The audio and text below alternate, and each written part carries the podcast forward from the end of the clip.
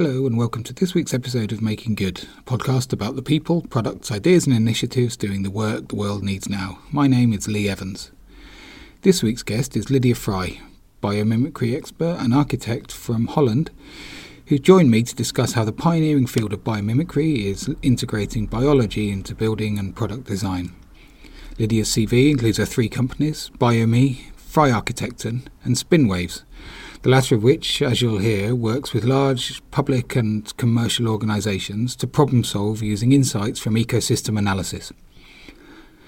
We talked about how biomimicry relates to closed loop design, material libraries, material passports, and the emerging role of the material harvest master, and how close to the mainstream is the emerging field of biomimicry. We began by discussing how biomimicry relates to biophilic design. Biomimicry may not be a familiar word to um, to everyone. We're in a, in a, in a built environment landscape at the moment where biophilic design is um, is um, increasingly is increasingly popular. How do you define um, biomimicry, and, and, and how how should we think about um, the differences between that and um, and biophilia or biophilic design? Well, there's uh, not much of a difference. It's actually linked to each other. Uh, biomimicry is uh, learning from the 3.8 billion years of research and development of nature, and everything that uh, was developed in nature um, when nature develops something, it is with uh, efficient energy use, efficient material use. It is without waste. Uh, it does chemistry in water, and it uses self-assembly. And I think for all the main topics that we are uh, looking at right now on uh, how to create a sustainable world, we can learn a lot from nature. And there are three essential elements with biomimicry. This is uh, ethos, that is actually why we should do stuff.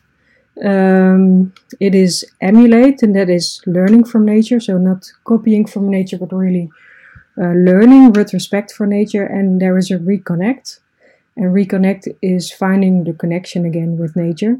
Uh, we actually forgot that we are nature ourselves.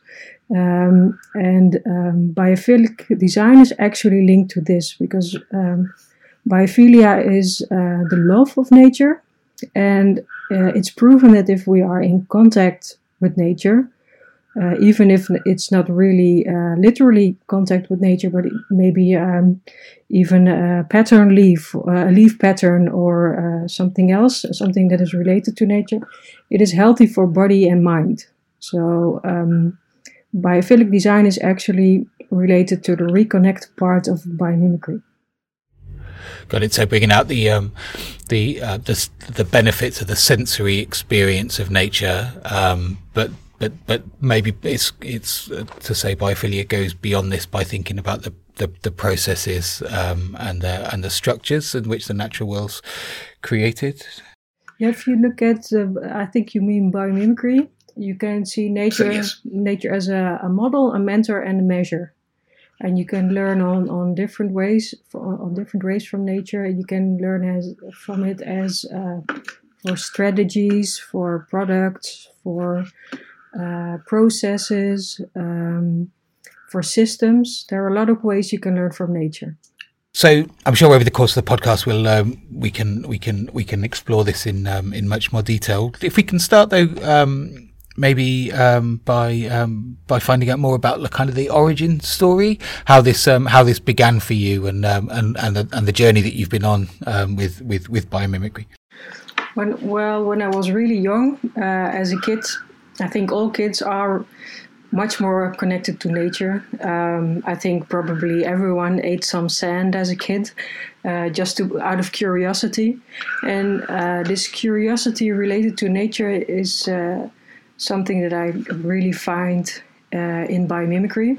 Um, when I was a kid, I was uh, going to my grandpa and grandma's house, and I found a toad, and I was completely mesmerized with uh, about the toad. So I put it in my vest pocket and uh, took it home, uh, not letting my parents know I had it, and I put it in my nightstand and. Um, I was so excited about it, looking at it all the time. So I put, a, I think I only slept for an hour and I put my light on and checking on, on the toad.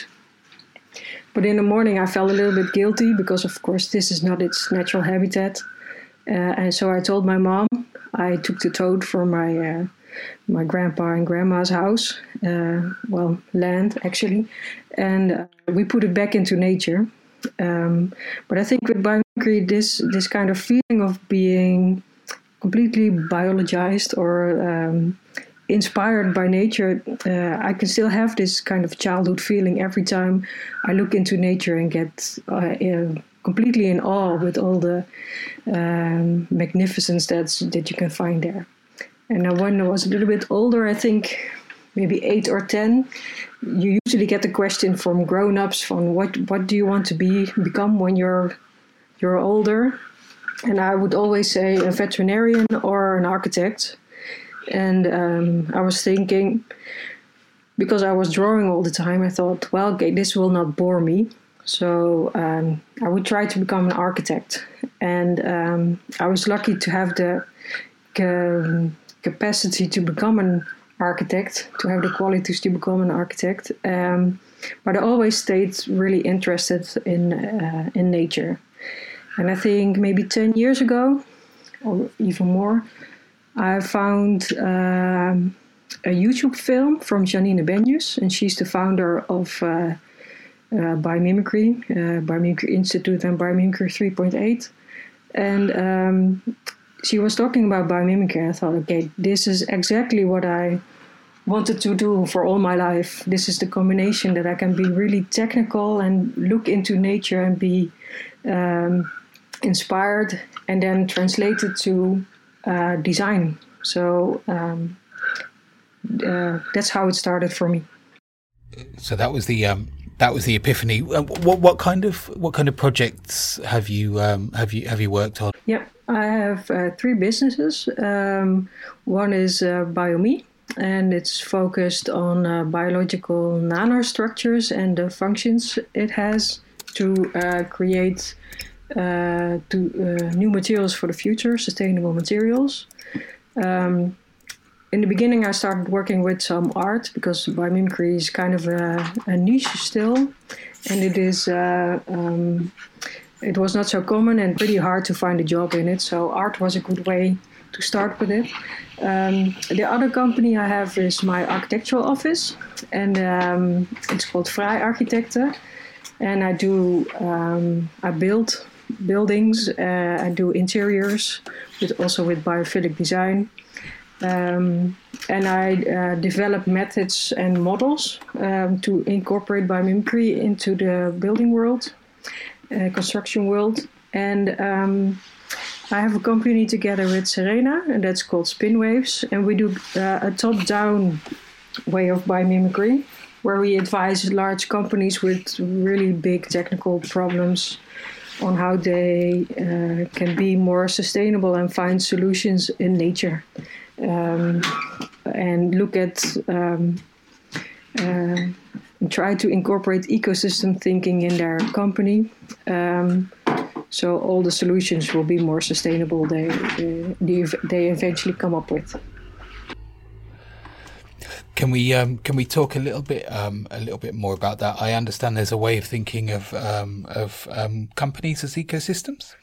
Um, well, um, Spinwaves does that. Uh, with Spinwaves, we try to incorporate ecosystem thinking into companies, and this means that if you look at a problem, usually you you see uh, uh, people really would like to love to learn uh, how to solve things from other people and they forget there's an enormous database in in nature where we can learn a lot of stuff from and also if we look at um, solving problems it's usually short term and um, it's it's focused on really a small part of the problem because uh, for example we are we had a hackathon um, about bridges. And uh, this was for uh, Rijkswaterstaat, that's the governmental uh, um, um, um, infrastructure company. And they had a problem because they had to renovate uh, 250 bridges before 2024. And the problem was really big because uh, they didn't have enough uh, capacity to solve this within the company, not enough uh, people that could work on it. also outside the market was not uh, capable, capable or big enough to do this. All the information on the bridges uh, was outsourced, so they didn't have enough information uh, on how to solve the, to renovate the bridges. So they had to do a lot of research. It was a big political problem uh, because there was a uh, just the bridge in uh, Italy crashed, so there was a a big urgence to renovate the bridges. Um, it is a social problem because uh, if you want to go to the hospital and the bridge you have to go over is closed, uh, it's a big problem for you. A logistical problem with um, it was for the city of Rotterdam.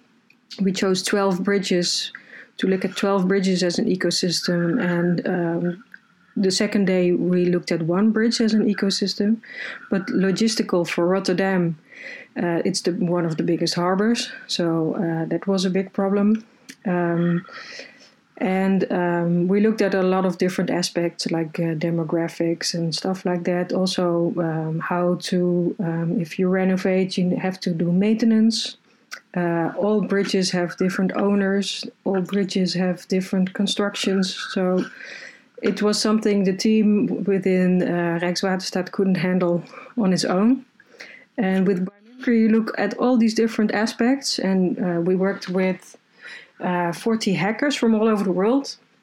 Uh, we uh, we worked and we work we invite them to come and work on this challenge. And because it's uh, a biomimicry challenge, and there is not a lot of ways to bring biomimicry into practice, we've got a lot of people that are interested in biomimicry that want to to join us, and also students that want to help fix a challenge that is a, a real problem uh, so they actually have some results on on the on the ideas they do. We work with startups um, that see business potential, but also uh, bigger companies or people that work in the field that want to learn stuff, uh, new stuff, uh, and be informed, but maybe also do some acquisition on on the project. Um, and this is with engineers, designers, um, people that do philosophy, polit- uh, politics, uh, ecologists, biologists, whatever you can think of. Um, we look at with a multidisciplinary team uh, at this uh, uh, problem. And uh, for us, the outcome was that they had uh, 20 small solutions they could do. Um, they could just start with the next day. And um, the biggest uh, change we made within this Rijkswaterstaat was that um, they changed the way of how to, approach the market and to help them solve the problem. So um, that was for us a really big, uh, a big outcome. So the um, one of the outcomes was a, a, kind of a change in the problem-solving culture of the um, of the of of the of the government agency. I guess was there something that would be akin to um, to help me understand the the the, the um, a biomimicry outcome from from from something like this? Was there something different about the way the work was actually executed that needed needed to be done that maybe emerged out of the um, out of this process or? For example, one of the outcomes was that uh, of course, we use uh, we don't use a lot of uh, recycled materials for bridges. Everything is like raw new materials or base materials. And one of the things that is actually already there is that you have a bamboo railing, and the railing is actually better than the, uh, the steel railing. Also, because you don't have to paint it, and painting in in a uh, harsh environment above water, for example, is uh, really challenging because um, you have to find a way to hang on the bridge, and uh, also the, the paint is very toxic. So the bamboo railing actually was a good solution, also because uh, you can grow the bamboo next to the bridge, um, so you don't have any transport. Um, and this was one of the things that uh, is actually a product that's already there. Uh, and they didn't look uh, at it like that. And also, um, they can grow their own maintenance uh, material. So um, this was one of the, the, the, outcomes. Another one was that um, to uh, if you have a, a, bridge and you close it down uh, because of maintenance, it's so, it has a lot of problems. But there are uh, some uh, pontons. I don't know if that's the same in English, but those are floating bridge elements. Oh yeah, we say we say pontoons. Yeah. Oh, yeah, pontoons. So, and um, we found out that in the neighborhood of of the one bridge we looked at, there was uh, a lot of these pontoons lying there, and they were perfectly applicable to have a, uh, a route next to the bridge temporarily to um, help people still. Uh, so people could still cross the bridge, and the bridge could be closed for a while. Um, and uh, the the idea was to develop this a little bit further. So you have you could have um, modular temporary bridges um, that you could apply everywhere you want, um, but eventually even replace the bridge with a modular modular bridge so that uh, things could be recycled more easily. So if you could use one part of the bridge somewhere else, it would be much more so um, easy to close the loop the the bridge example, then it's um, it, it's it's really interesting. It poses to me the the the, the question of whether or not the um, the a, a, biomimicry design process always starts with um, with a specific problem and then looks to nature, or or can it work the other way? In fact, that you find um, you're aware of a of a, a process, or um, you know, like a, as you described in terms of biome. Um, uh, a, um, a nanostructure, a nanoscale um, biological structure, which then can um, can inform a, a product or or a material elsewhere. Does it work both ways, or? Yes, yes, it definitely works both ways. So, with uh, Biome, uh, it actually we get inspired by nature. Um, you can do uh, biology to design or design to biology. This is a little bit of theoretical background on on biomimicry.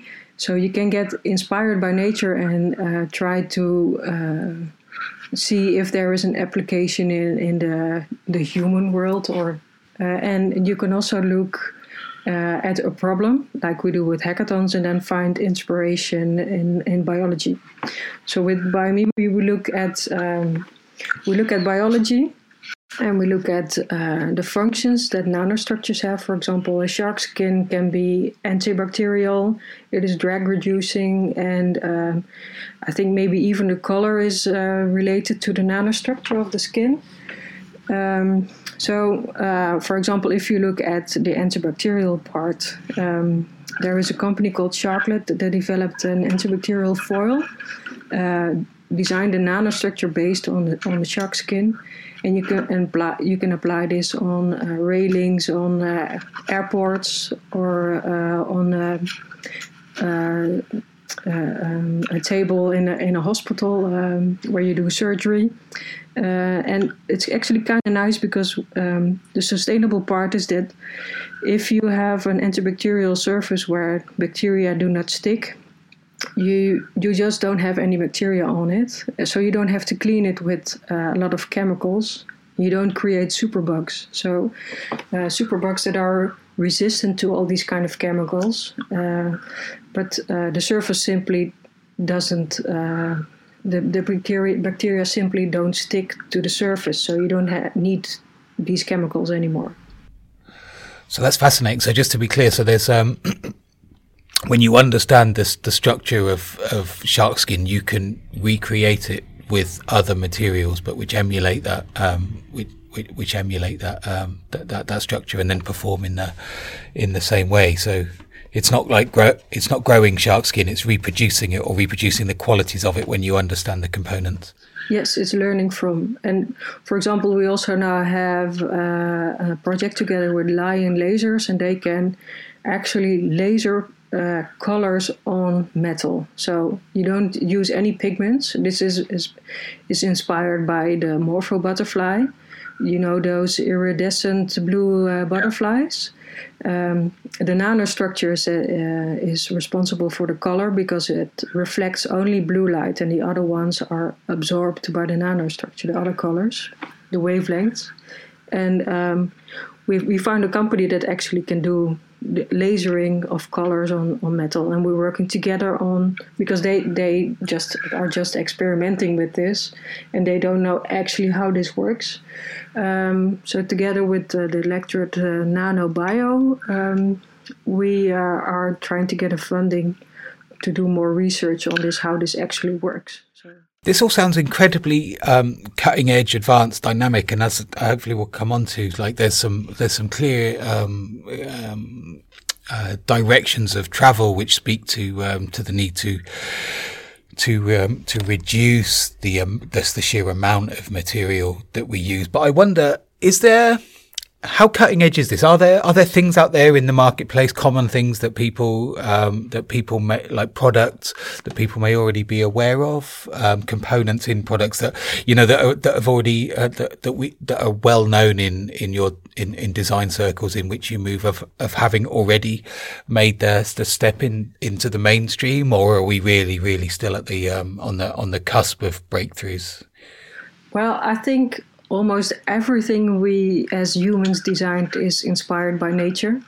Uh, but for example, I think even electricity was inspired.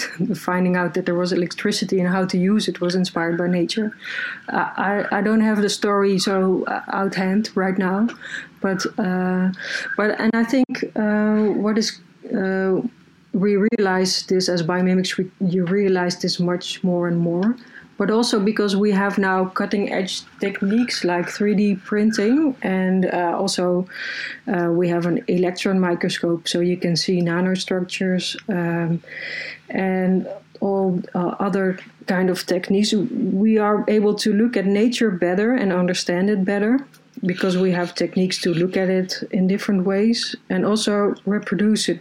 For example, with 3D printing you can have customized shapes. If I want to make a bone structure, and I want to uh, I want to make it without a 3D printer, I have to do a lot of work, uh, hand work, and um, actually I have to try to make if I, if I want to make a business out of it, I have to try to make a mold and use that mold uh, multiple times to to even try to um, get the costs back to make that mold. But with a 3D printer, you can be, you can just uh, add um, to uh, do uh, take a different parameter and adjust it a little bit, and then you have a completely different outcome out of the 3D printer. So this is actually how nature works because nothing is the same in nature. So that lead that that leads on to asking then. Um, you know, of course, we can design objects and products which uh, resemble the way things behave in the natural world. But but can we apply this to um, to systems, to um, to to to uh, to to trying to positively change the way we operate as as groups of people, of species, of organisations? Is is there already evidence of that way of thinking? Yes, definitely. Uh, there's a, a, nice book by Tamsin Woolley Barker. It's called Teeming. Um, and there's also a book from Catherine Collins on uh, Honeybee Capital. It's on uh, biomimicry on investment, and Teemings is biomimicry on organizations. And actually, uh, when we do uh, hackathons with uh, with the ecosystems thinking, we also look at the organization itself because sometimes we get the question, how can we innovate and how can we get new relationships that we need to have innovation within our company and how can we uh, design these relationships? And if you look at nature, there is a symbiosis and that's the way um, nature. Um, that's the. Um, it's five types of ways the, the nature uh, has relations, uh, like it's a predatory relationship or um, mutualistic re- relationship, or um, well, all, all kinds of other types. And also, if you look, for example, at um, innovation, you can look at succession because succession is creating a new ecosystem. So, um, if you do innovation, you need and you need new relationships. Um, you can see that within succession, in in the beginning we have pioneers, just the same as when what we do when we have a company. You need some pioneers that do stuff. These have a different relationship uh, with each other and with the environment than um, if you look at a mature ecosystem where everything is more in balance and the pioneers are not needed that much anymore, um, but you have some bigger species that uh, actually uh, are have a really big impact uh, on how everything works, and of course, then you have different relationships again. So. Um, uh, that's the way we do it, but I think uh, if you look at Teeming from uh, from Tamsin, you can see, for example, that uh, you, what you can learn from ants. They work with different kind of parameters, um, and it's really interesting to look because we are actually nature ourselves. Um, um, it's really interesting to look on how, how other species organize. Are there um, are there schools of um, you know of um, business um, um, scholarship, you know, um, mentoring of um, of um, of business consulting, which which are activating these kinds of insights now for organisations at, at, at, scale. You said that you're working with with government agencies in in, in in Holland. Is it is that is that a, a, a more generalised kind of state of play at the moment now? Is it happening elsewhere? Not really, but I think it's upcoming. So um, I also have um, there's a Carolina Fernando Jansink, and she has a company called Cascading Sustainability, and she helps uh, businesses and really large businesses also to be more sustainable, but create new kind of business models that are. Um, uh, more resilient and uh, adaptable like nature itself. Uh, so um, yeah, there it's but it's not really standard yet. So uh, let's hope it will be. Yeah, yeah, absolutely. Great, great opportunity to um, to, to, to, to do groundbreaking groundbreaking work. I'm sure there's a there's a spectrum of activities and applications for um, um, for the idea of, of, of biomimicry. I, I wonder how important is the role of the designer? Um, does it is it is it a field in which it lends itself? You mentioned hackathons. Does it lend itself to opening up democratically to kind of a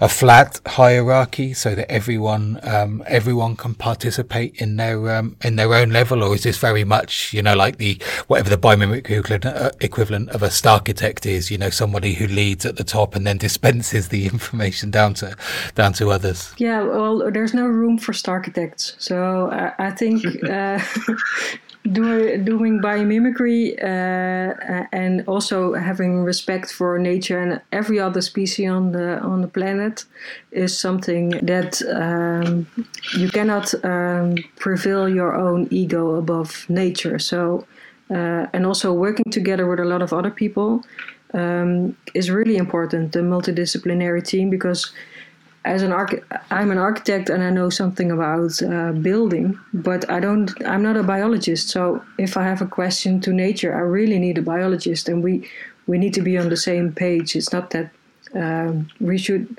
also to understand each other. You should have a because uh, you should have a good bond because biologists have a different language than architects. If I talk about an ecosystem, a biologist uh, has a completely different uh, idea about what an ecosystem is than I am as an architect.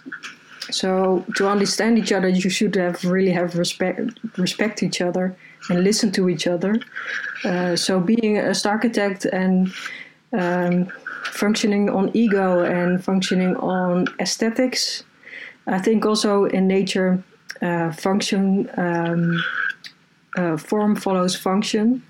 So I think um, the function is the most important. So just create good buildings, good designs that work. And I think the only thing as an architect is then you can you can you have the talent to make things beautiful. So. Um, but that's not the, not the main goal. It's the, the goal is to have the good function. Usually, if if people get inspired by nature and know what biomimicry is and how the sustainability aspects work, uh, aesthetics don't even come to to mind. And I think when you look at nature, and also then you have the biophilic design part again. Uh, if you have more natural forms, it it's more um, it speaks to you. Um, it, it's more you are more related to these kind of shapes. So um, I don't get a lot of discussion about um, aesthetics actually. That's interesting. How far are we away from from these approaches being written into um, into planning law generally? How far away from the mainstream are we? Um, I don't think we are very far from mainstream because you see, um, biophilic design is coming up really, really fast, and it's kind of mainstream already a little bit. For me, in my world, it's kind of mainstream, um, and um, I think um, people are really um, disconnected from nature and trying to find this connection again. So that's a, general trend, and also people do, don't know exactly what sustainability is, and I think biomimicry is the answer to this, um, and um, therefore, especially in Holland, we have a total focus on sustainability. I think in every project there is some kind of sustainability question. Um, so I think it helps, but still biomimicry is not really known and it's kind of difficult too because the term is it's not really easy to pronounce. It doesn't exactly in Holland you, you don't know what it means instantly. Um, and um, also to practice it it's also you need you need a multidisciplinary team and not everyone is equipped for this yet. So there are on the one hand i think there's a raising demand for this kind of solutions. But on the other hand it's not so easy to apply yet. The world has to change a little bit for that Holland is quite far um, ahead of the of the UK in this, as in as in many other things. My last guest, um, who works in community energy um, in the south of England, um, ori- uh, uh, originally came over from Holland twenty years ago, and she said she thought that Holland was probably about ten years ahead of the UK in um, in most things. And I, I wonder if uh, if do you have a sense of why that might be the case? Um, well, I think uh, we focus on um, uh, science a lot. Uh, we are a really small country, and our uh, we our economy was uh, is focused on, on science and uh, knowledge. Um, so that's what innovation and and, and science is is actually related pretty uh, strongly. Um, and I also think because I'm I'm not only guessing now, but um, we uh, we as a company we lie below sea level, so everything we do is engineered, and um, we are really um, we had to find new solutions for stuff because not a lot of other countries lying totally below sea level. So um, I think it's a little bit in our genes to do this and we have a very um, um, open structure. So um, I get a lot of help from everywhere. So it's pretty easy to find if if I want to develop something, even though it's not related to money directly people are really willing to help each other. So, so one of the things that I know um, from my own work that you're um, that, that, that, that you're ahead, ahead of us on, but I know that we're ga- we're gallop we're starting to gallop now in the UK is um, a closed loop approach to um, to design, and I know that they um, well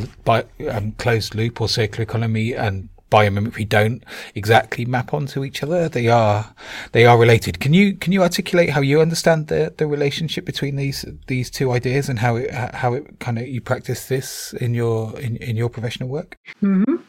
Well, I think closed loops uh, are a very good uh, starting point to be more sustainable, and also uh, there are, are, really practical uh, things you can do already to to start being more sustainable. Um, but if you look at uh, at nature, ecosystems uh, have several closed loops. So it's not just one closed loop, but I think there are uh, endless closed loops that work together. And um, so, um, also with biomimicry, we have a, a, positive way of looking at sustainability. It's not pointing the finger at things that uh, are not exactly biomimicry because it's pretty hard to, to do uh, biomimicry 100, 100% correct. Circular economy and closed loops. Oh, there's another thing maybe that is also interesting. When you when we work with uh, biomimicry, we have um, we work with the design lens, and um, one of the things is that we have feedback loops. So if you have a closed loop, first thing we actually should do is, um, if we design this closed loop, have a feedback on it, and maybe try to make it even better.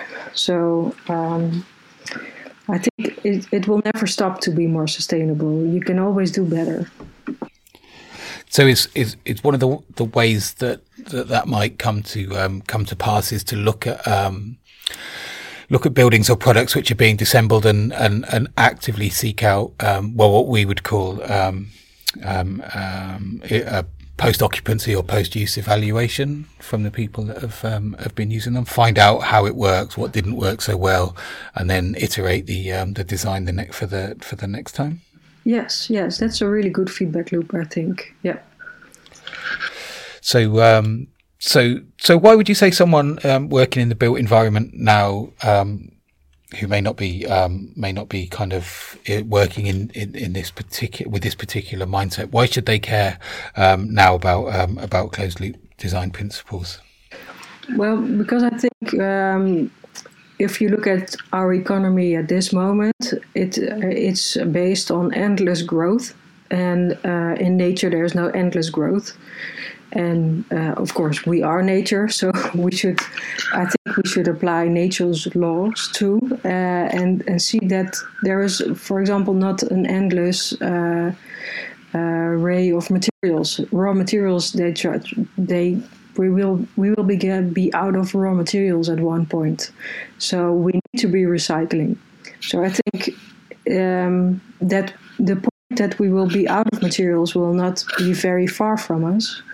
Um, so we should start. We should be thinking about recycling uh, materials um, right now. So um, if you look at, at biomimicry, we try to um, fit in the ecosystem as much as possible. And to do this, we uh, look at a mature ecosystem, for example, uh, like a forest, and um, this mature ecosystem has several attributes uh, which we can learn from. For example, uh, if you have a young ecosystem, everything is linear, and if you have a mature uh, ecosystem, uh, it, it's all more web like. And a young ecosystem has a lot of entropy, um, so it costs a lot of energy. And in a mature ecosystem, things are more in balance, and everything costs less energy. So, um, what we did with is look at these attributes from ecosystems. We try to translate them in uh, principles. And these are um, principles, um, is actually attributes translated into more business like phrases. So uh, every different um, field of work can use uh, the same phrase and uh, try to implement these life principles into their own business. Um, and all these life principles are conducive to life. So everything is conducive to life. And um, for example, one of the things is um, um use materials that are already there locally, uh, that you can find locally, that are locally attuned, for example.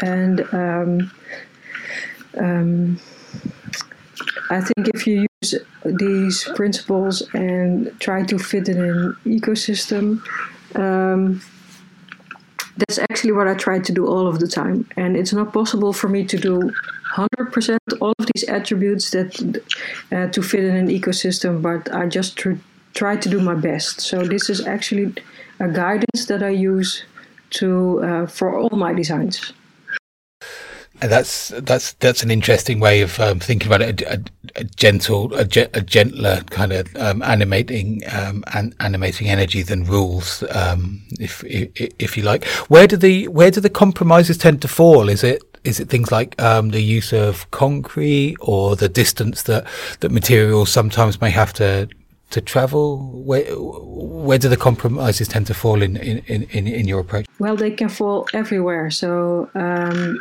for uh, I, am working on the the first biomimicry showcase house in the world now, and we are looking for uh, recycled materials, and we want to do this as locally as possible. Um, and I I already made the design and I made a list of materials I need, and I work together with um, urban mining companies. And um, for example, some of the materials I cannot find uh, in, in close range, and then we would have to travel a bit more.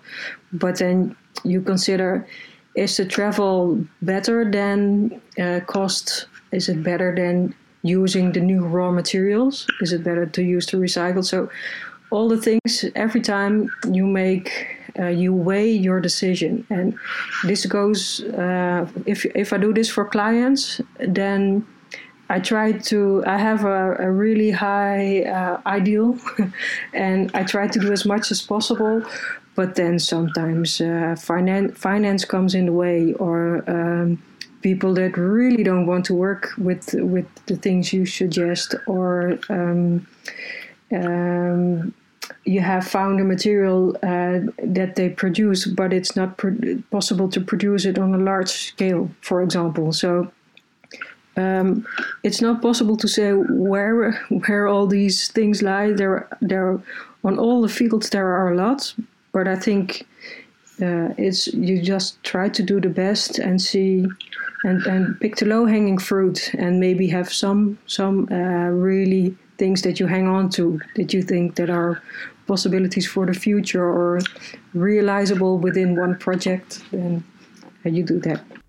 Sure, and then as the um, and as the projects come to um, come to embody um, or a movement, um, uh, you know, of a vanguard, then um, then other people start to be attracted to the field. It gets a critical mass, and then some of the you know the supply chains, the um, the procurement of these um, of these things can become um, become a little bit a little bit easier, perhaps. You mentioned you mentioned urban mining in there, companies, organisations that can help you to obtain these materials. I was I was really taken by by something in a post that I saw from you about the uh, project with the um, with the material harvest master.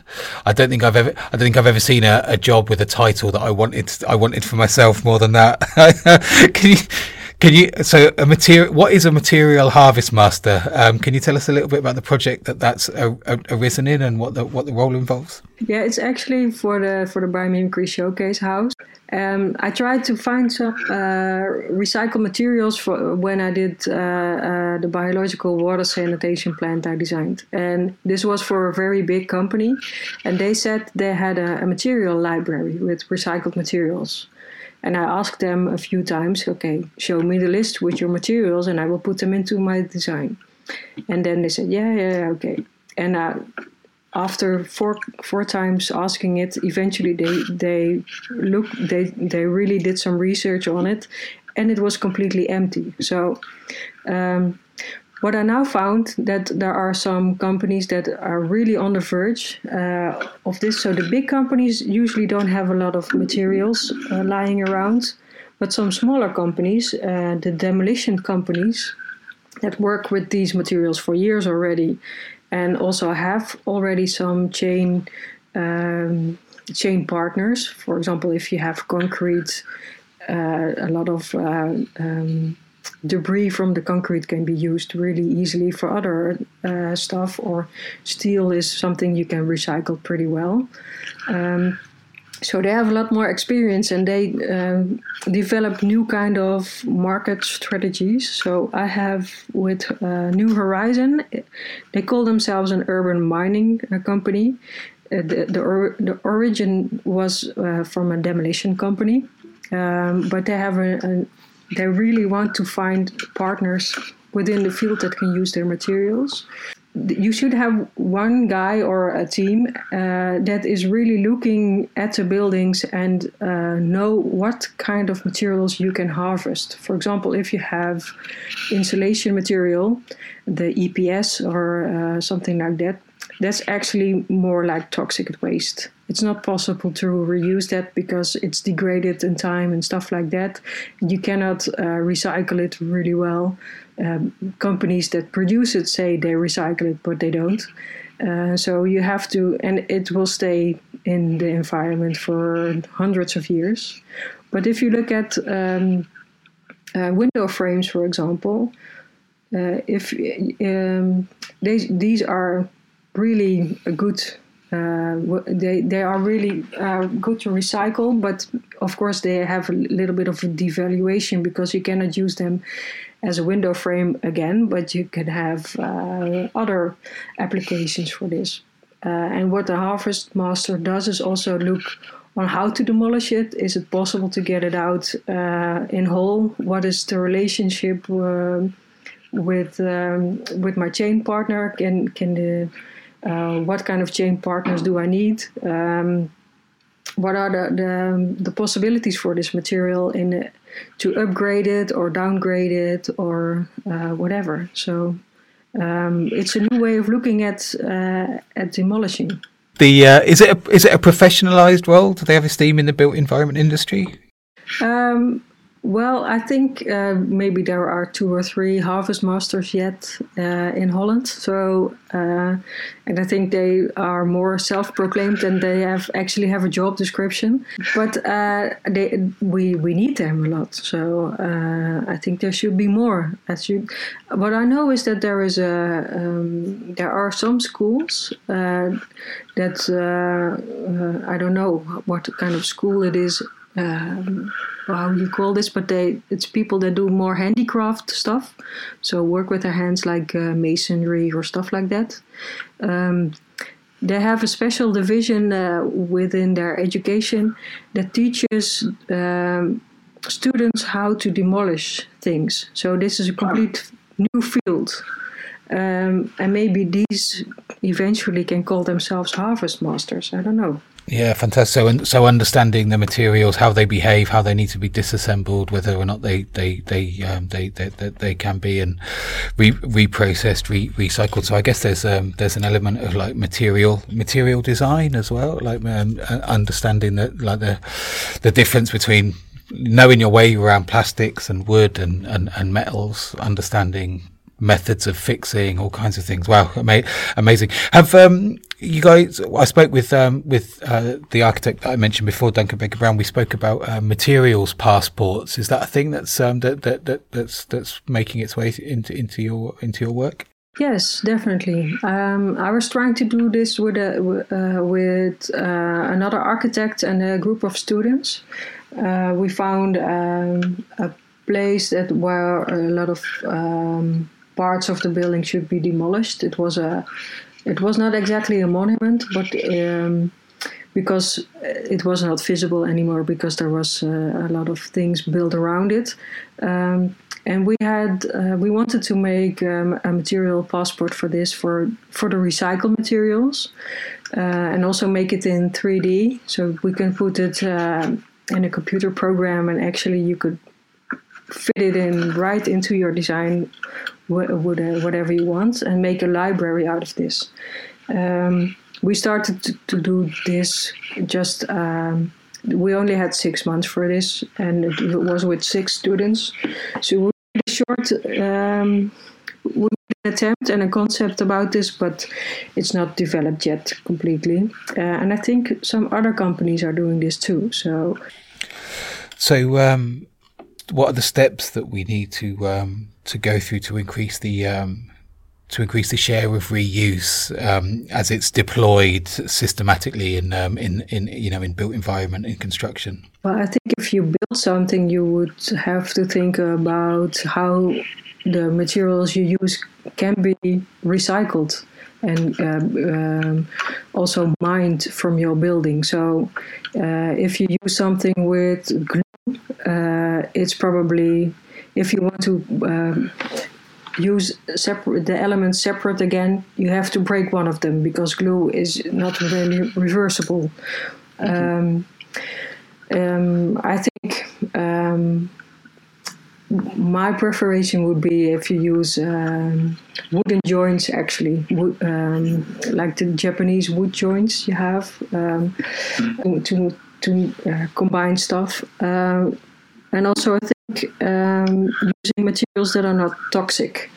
Um, that's actually a cradle to cradle motive, I guess. Uh, use uh, materials that you don't pollute with other materials, so you can recycle them.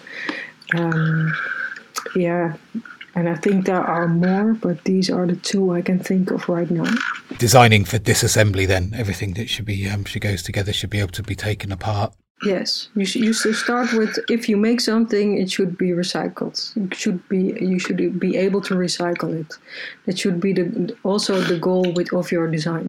Yeah, yeah, that's that's the, that's the that's the headline, and and in order to drive that that agenda, is it is this something that will um, that will that we should expect to just develop over time, kind of spontaneously through um, what what what what's the mechanism for um, for scaling up the um, the amount of um, of design that happens like this? Is it is it through regulation or, or, or something a little bit less less centralized, more spontaneous? Well, I think with uh, with biomimicry and try to implement biomimicry more and have people uh, know about it more.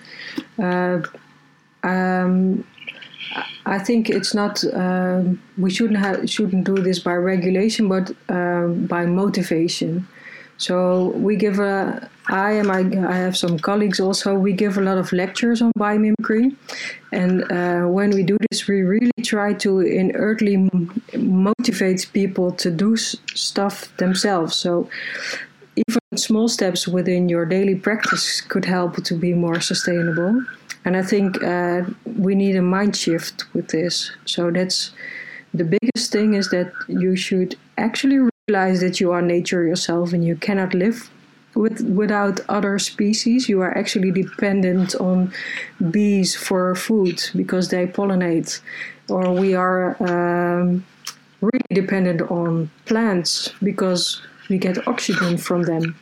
So once you think about it like this, uh, I think that's the biggest step. So it's for every individual. It starts with an individual. It's not something you can say the government has to um, say you have to do this. I think we as a as people should realize we need this. And I think the first step everyone could make today is go into nature, like for 15 minutes even, and look look at nature, not just you know, experience it and look at it. So not just uh, walk around and say, okay, I know this, but, but really take a new look at it. That's that's the start everyone could make today before we before we wrap things up, I wonder if I could um, if I could just ask you the, uh, the, the questions that I pose to all of my um, all of my guests, beginning with um, if you were queen for a day, if you could do one thing to make the world a, a better place, what what would that be? I think I would cast a spell on every one of us uh, for one day, just to and to have deep respect for other organisms. Uh, that would be that would be my queen for a day request. okay, and then um, uh, three good things. Um, so one uh, podcast or book you think um, you think people would get some value from.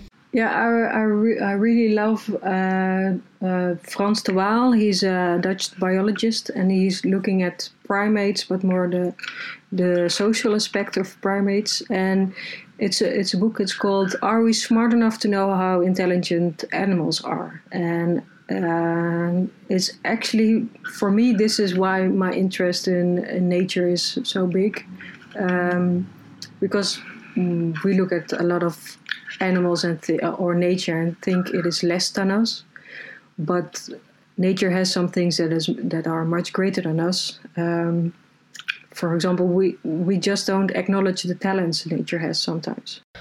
This is um, th- this is my single favourite part of the um, of this of this podcast series is my um, is my growing um, growing reading list from these recommendations, and that that sounds like an excellent excellent addition. Um, uh, penultimate question: uh, one person or, or social media um, social media channel that you think people should check out. I kind of like LinkedIn because that's also how we met. Uh, I really love to do this interview with you um, and to be able to uh, speak about my interests and passion. Um, so, and it brings me a lot also. I post a lot of stuff that I find interesting. And usually, when I do some networking, of course, because of the corona, that's not possible now, I get a lot of reactions on it. So, I think LinkedIn is maybe uh, for me one of the best uh, media, uh, social media channels. Um, yeah. And finally, your favorite place to immerse yourself in nature and why? Yeah, that's the, that's a really good question because that's actually one of the questions that we start with when we do a biomimicry workshop. Yeah, because then uh, you get to know people more than uh, only business wise, and um, you find out their interests, and uh, you, you, immediately get some personality out from it. But my, my mine is uh, the Dutch Sea in uh, in Domburg. Uh, it's where I spent my youth and um, usually there was three months out of a year we we were there every weekend and sometimes eight weeks behind each other, like uh, eight weeks in total, and. Um, I really found I could do a lot of research on nature there. Um, I have fond memories of my father there too. He he loved water too, and um, um well, uh, he almost drowned when he was a kid, and when he grew older, he sailed the sea.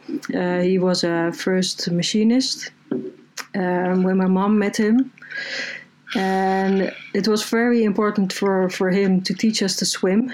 And um, uh, I think um, this is why my love for the sea uh, is uh, not only because of the nature and uh, the constant moving of the waves and uh, all the other species you can find uh, to do research on, but also because of the, the personal relation with my father, and that's not who's no longer here with us. So the connection of memory and and, and that and that and that emotion. Lydia, thanks very much for joining me this week. It's been a real pleasure um, having this conversation with you. I certainly feel like I've um, I've learned a lot about biomimicry.